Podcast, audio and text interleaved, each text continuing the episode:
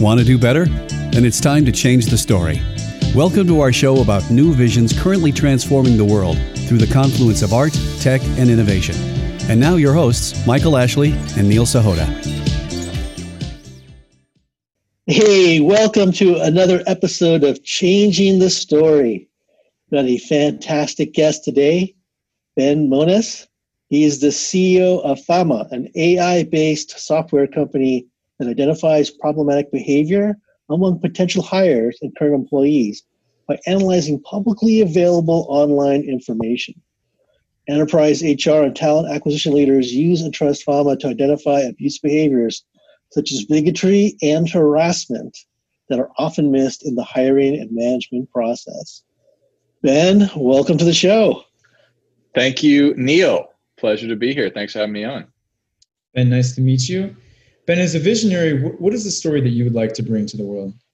I think the big story, and yeah, thanks again for having me on. The big story I'd like to bring to the world is one of uh, human behavior and its effect on business outcomes. Um, specifically, how our interactions in the workplace with each other and with our customers are ultimately one of the biggest signifiers and determinants of a company's success or failure rather than and in addition to all things like the product that they build the market condition competition et cetera. So that's a big idea uh, human behavior impacting business outcomes. So we always talk about people process technology and i always say people is the problem. It sounds like we still have that hurdle. I mean what are some of the things that people could impact business outcomes? I mean what are some things that we've seen happen? Yeah it's a relatively new field in in terms of research and being able to understand how the way we interact in the workplace can actually have an impact on things like productivity or things like stock price for example. And it's really research out of harvard and cornerstone on demand from about five years ago an la tech company that i'm sure you guys know quite well that came out with uh, a whole bunch of research around how team productivity actually drops around 40% when workers are distracted by bullying or toxic behavior. Individual performance dropping even further than that, 60% in toxic work environments. So, anecdotally, it makes a lot of sense that if I'm working in an office environment with somebody that says something that's homophobic, misogynistic, racist, or is acting in a way that's intolerant of who I am as a person, I'm not going to be focused in the meeting. I'm not going to be focused on my work. And more generally, I'm not going to be contributing to the company's mission, the company's goals that I'm working for if I'm distracted by this sort of thing. So that's really, you know, what we want to shed light on is the the low impact but high probability, excuse me, low probability but high impact likelihood uh, that that sort of thing is happening inside of your company, identifying it, not necessarily firing somebody because of it, but intervening and taking action before it becomes a, a problem inside of your company. So I think no one would disagree that this is important, right? No one wants to be bullied, as you mentioned sure. before. It's, it's very helpful from a, a productivity standpoint, and yet the contrarian in me has to think there's an element, it seems to me, of the, the thought police uh, from from 1984. Where are we getting to a place where I think it's our offline activities as well, where we're constantly in surveillance or we're being surveilled and put it that way um, and there is a point, I think, too, and too, when we're younger, uh, where we, we say stupid things, we say silly things, we try to be funny. Um, sure. What if those things follow us the rest of our lives? How do we sure. balance that need to be productive, to not bully other people, um, to not mistreat them, with the idea that we're humans, we make mistakes, and uh, we don't want to get too uh, big brother e, if that's a if that's an adjective. Yeah, definitely an adjective. And these are questions that come up all the time. I think anytime a, a third party is compiling publicly available data about people to potentially inform upon their ability to get a job or their fitness, if you will, for a position at a big company, these questions come up of how is my data being used? How's it being treated? Am I being considered fairly? Is there any unconscious bias that was underwritten into an algorithm? I mean, topics obviously that I'm sure you guys have talked about on this podcast previously. Um, and really, you know, for us, it's one taking a privacy and consent based approach, meaning that it's no private information. You don't try and get anything behind a paywall or access information that's not public. Everything happens with the informed consent of a candidate, and they have a chance to challenge those results if they are going to be used uh, in a pre-employment um, adverse uh, or pre-adverse uh, decision, meaning a company says, "Hey, we found this on your background. We might not move forward with the position. Here's why." You get some time to challenge that. That's governed by something called the Fair Credit Reporting Act, and and I think you know you're right, Michael, in the sense that there is this question of what's trailing behind us, stuff from when I was younger, when I was a kid. You know, maybe me using profanity online or playing beer pong with a bunch of solo cups in front of me like is that really going to prevent me from getting a job and the answer is no the answer is that the people that are doing talent acquisition hr that are running hiring teams and using software like ours are considering all of these extenuating circumstances in the same way that if they run a background check on you and find out that you got busted at a party on, you know, when you were younger in high school or in college and got a minor in possession of a beer or something like that. When you're 35, 40 years old, no one's going to look at that and say, hey, oh, well, maybe you shouldn't work at this company uh, because of this infraction that you had. But that said, there, there are certain types of behaviors that many companies and consumers have drawn a hard line around, right? Someone promoting hate speech, someone promoting concepts of white nationalism and intolerance online, you know, these are the sorts of things that really do affect people. These are things that really do affect companies and wars have been fought, you know, countries rising and falling over these exact sorts of topics. So while it's certainly not, I would say, and, and can totally understand why people immediately feel that guttural reaction of like, oh my gosh, what are you doing with my data? you know when you take a, a privacy first consent based approach and focus on the things that most people can agree harassment threats abuse homophobia etc that are critical towards building a safe and welcoming workplace and a productive workforce um, that's really where we draw the line that's why we don't score we don't give a thumbs up or a thumbs down a yes or a no what we do at fama is really only help highlight the pre-employment behaviors that a customer says that they care about and get out of the way and let them make the decision I think it's probably an important distinction to say that it's not that, well, I'm going to exclude people that don't agree with the way I think, right? This right. is looking for what's considered inappropriate behavior, the things that might violate the law, like like bigotry and all that, or sex, you know, sexism, or you know, whatever it might sure. be.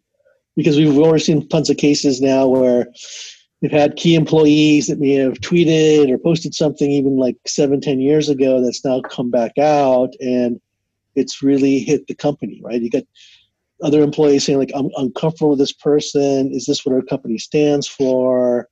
You know, and we're, we're looking at, you know, especially Generation Z entering the workforce, where their social impact and their ability to, uh, you know, can't think of the right word here, not, not like approve, but be proud of what their company hmm. stands for plays a big role in talent management. They're yeah. not going to work for some of these companies, right? And so it becomes an interesting dynamic.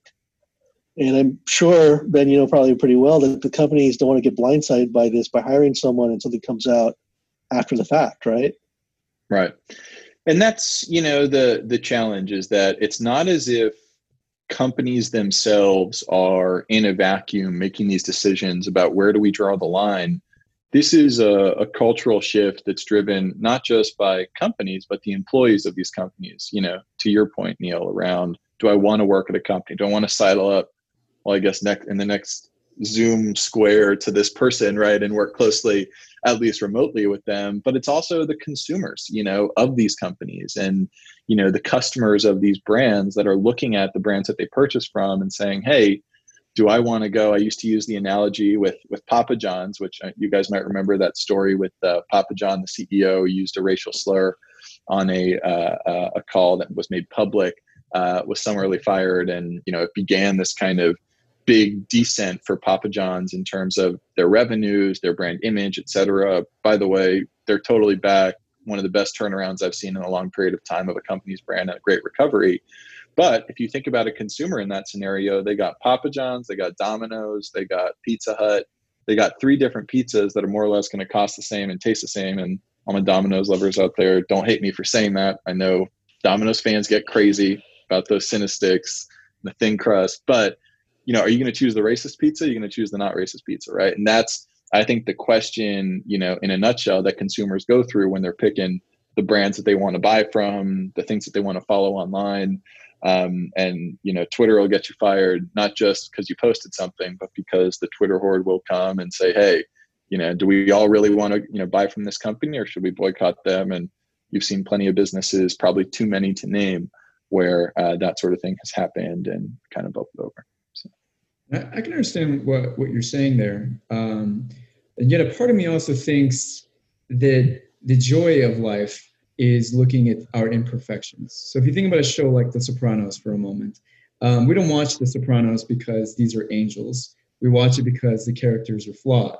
And they have moments in which they do reveal themselves to have angelic qualities. But at the same time, that's that's what we look for, right?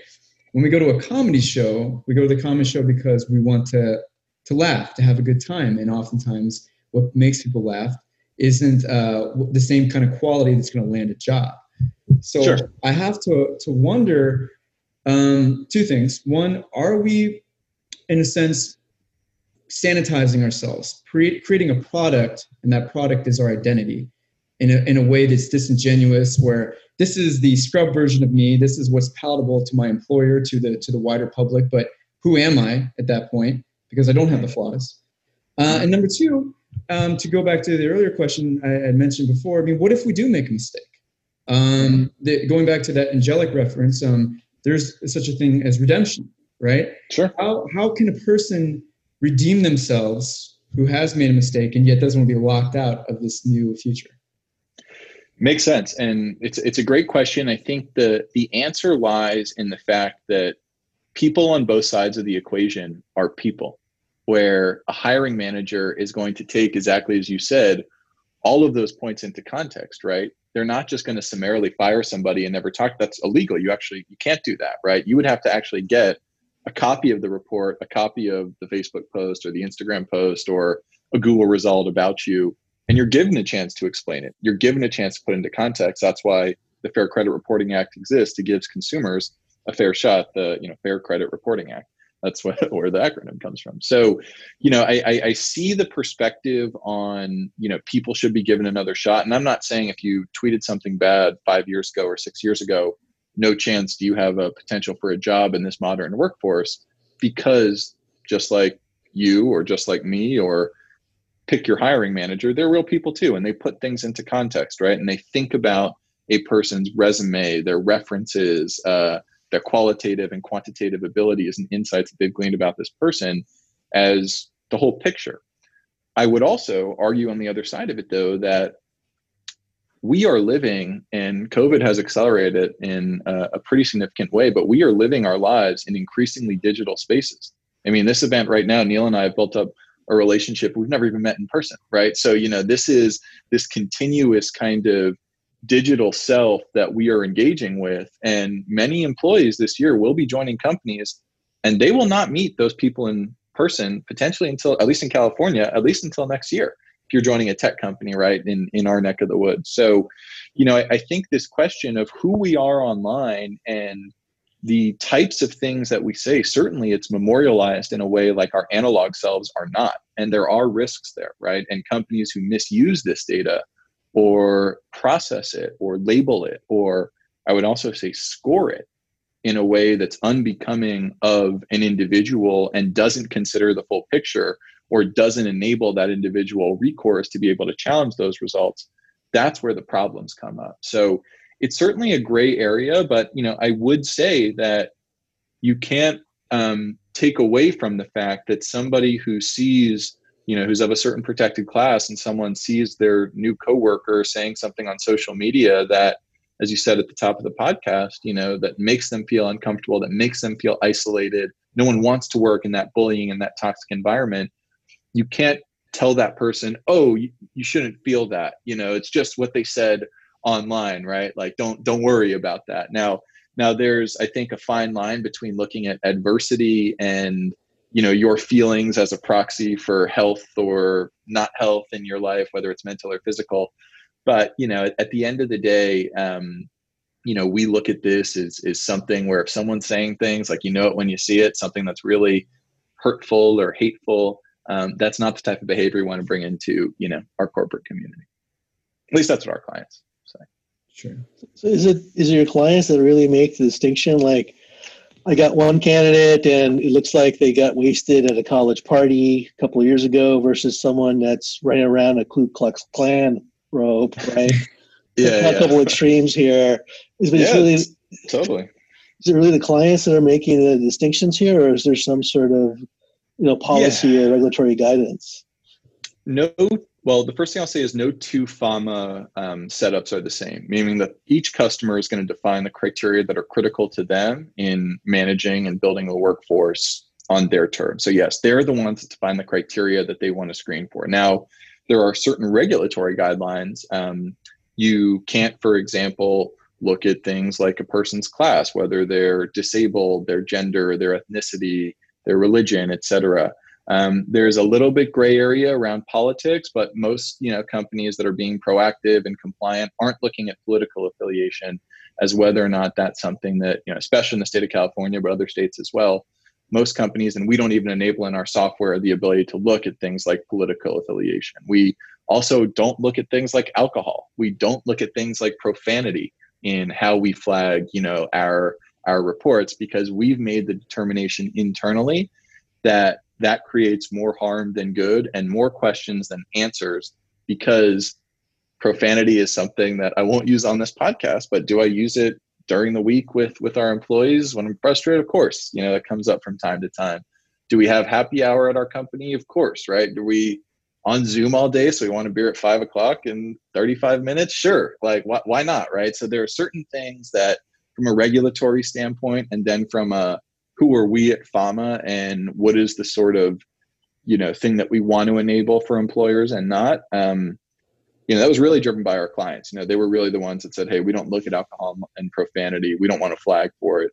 Um, but you know, ultimately, they'll determine within our parameters and criteria what they want to take a look at. That's very helpful to understand uh, what the parameters that you use. Uh, there's a guy named Simon Sinek who talks about his why. Have you, you know, I'm talking about that. You heard that TED talk? We have the golden circle as like the first thing um, when we onboard uh, uh, certain teams at our company. Yes, I'm, I'm quite familiar with Simon and uh, the revelatory, I would say, uh, TED talk that he did. Yeah, absolutely. So, if you had to say what your why is, why is this important to you? Why does this matter to you personally, Ben? You know, for me, uh, a lot of people will look at my background, uh, which you know, appreciate you you opening that up. Um, you know, my background is enterprise software. I've been helping big companies solve tough problems with cloud-based technology for better part a little bit more than a decade now. And you know, I didn't really have the HR talent acquisition experience that many folks who start an HR tech company tend to have. I had actually experienced the pain that we are solving for via our software. I hired a guy who looked great on paper, resume checked out. He was referred by our board, like social interview. Everyone likes this guy. We went through a ton of job recs, you know, trying to find this one final exec. And anyone that's hired a VP of sales knows how hard it is to find a good leader for a growing software company. Um, and it turned out six months into the job that this guy ended up uh, doing something really bad to, to one of our employees, assaulting this employee in the company. Um, and you know it was a horrible experience for her horrible experience for the business um, just created so much negative energy and and pain in so many different ways. And we saw on the guy's social media after the fact all of this pejorative and misogynistic content about women that had we seen it we never would have brought the guy on board. It would have been like a hard stop like oh obviously we, we won't even consider this job uh, this guy for this job. But unfortunately we did. We missed that um, and that's really my why um, is that I found a number of people um, to invest, to work, to partner, to ideate, to create who wanted to create a future and a workforce free from that sort of thing. Um, it doesn't have to be like that. If you can discover it and that risk is out there and we can help businesses uncover it in a way that respects a person's privacy, that doesn't dig into you know the, the sorts of things that we talked about from a 1984 Orwellian standpoint. Um, that's something that we call it the the family uh, can all get behind, um, and that's really why uh, I do it, Michael. Well, it's really important work you're doing, Ben. We thank you for it because we know that people don't act like their normal selves during an interview, right? It's nice to put on a facade, and once you make the hiring decision, uh, it's really tough to try and uh, correct it, so to speak. Yeah, thank you. I mean, a huge credit goes to you know our entire team. I'm just the guy on the podcast, so that's it. Our, our team's doing all the work. I'm just here getting the getting the magic on your podcast. So. you're, you're you're you're you're steering the ship, man, which is the most important thing. So I, I mean, that it's it's a tricky thing because we've been talking about the different people and kind of navigating the waters here, regulatory and discriminatory, and are you being discriminatory to start impact by doing some of these things? These are tough, tough decisions. I mean, how how do your clients figure out what are the right things to consider? What are the right flags to look at? Yeah, you know, it's some companies already have a, a pretty clear program and a pretty clear like set of guidelines. They've been doing this manually before. They have a team of associates or analysts who are literally coming through people's social media and looking for you know control F on their keyboard and certain types of factors and keywords and whatnot. Um, but most companies, we can either offer um, sort of industry proxy where we can say like, hey, we'll anonymize and aggregate data from across our network, segment it by vertical, and allow you to see what other companies that are peers to you. We have uh, about 650 clients now in 18 different countries, cutting across a pretty wide range of mostly regulated industry, and it's mostly companies of about a thousand people or more who sign up to use our software. Um, so we're able to offer benchmarks for them. You know, that's typically how we we get them started, but ultimately, you know, it's a cross-functional team of HR, talent acquisition, employee relations, and legal that are all going to come together and say, where do we draw the line? like where do we decide that this isn't appropriate for our business right? And if i'm a big technology business or if i'm a big healthcare organization i might have a night and day difference in terms of the types of things i screen for. Mostly everyone looks at things like intolerance threats and harassment.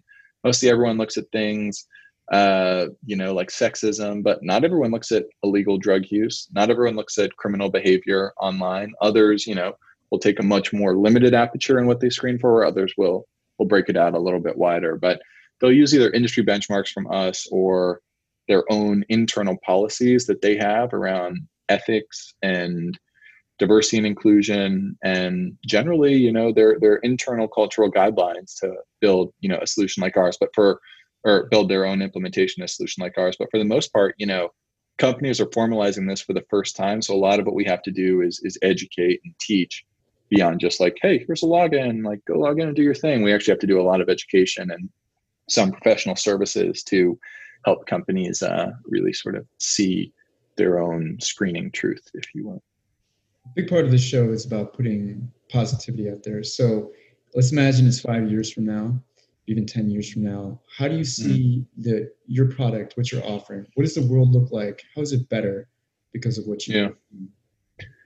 I think, you know, quite simply, there are very few ways for us as as people to intervene at the group level and to create change that I believe all of us are seeking and all of us are demanding um, around things like racial justice, around things like reducing inequality, around things like creating a workforce that looks like our country um, or that looks like the world that we live in, right? So for us, what I would like to see in five or, or 10 years are workplaces that reflect the very best and the ideals of what their companies want them to be. Workplaces that are free from inequality as best as we can. I know that's buried, bias is implicit, it's buried within all of us, but to be able to reduce the most glaring examples of things like intolerance and hate speech in the workplace to ensure that people feel safe and welcome in the companies that they operate in um, and that's really what I would like to see in five to 10 years is to be able to create technology and solutions that allows a business to build a workforce on their terms and frankly live the life that they want to live. So that would be my five to 10 year vision. Although I'll tell my VCs and everyone's going to be paying us a billion dollars to do everything that we're doing. And well, that's investments. That, yeah, 10,000 extra term, nothing to worry about VCs. You, you yeah, got you covered. that's right. That's right. That's right. That's right. So well, well, Ben, that that's fantastic, and you're doing really important work for especially for diversity and inclusion. How do people learn more about FAMA? How do they learn about you? What's going on with the company? What's the best way to stay in touch? Yeah, best way is to uh, check us out on our website, fama.io. Um, we got links to all of our social media there, so you can check us out, follow us on LinkedIn, Twitter, Facebook, all that. But uh, yeah, check us out on the website, fama.io. Bunch more information about what we do, hot button topics, press, etc. That's great. Well, awesome. I know that I, I, know that a lot of people don't think about HR and talent management, but it's such a driver for our jobs, our careers, we do in the world. So thank you for sharing your story, Ben, and helping to make the world more safer at the workplace and hopefully more diverse and inclusive. Thank you, Ben. You got it. Thanks a lot, gentlemen, for having me on. And uh, stay safe, stay healthy. Talk to you soon. Thanks again. Thank you. Hey, if you like today's show, please remember to hit the like button and leave a comment. If you've been enjoying the Changing the Story podcast series, please subscribe and share it with your friends. Thank you.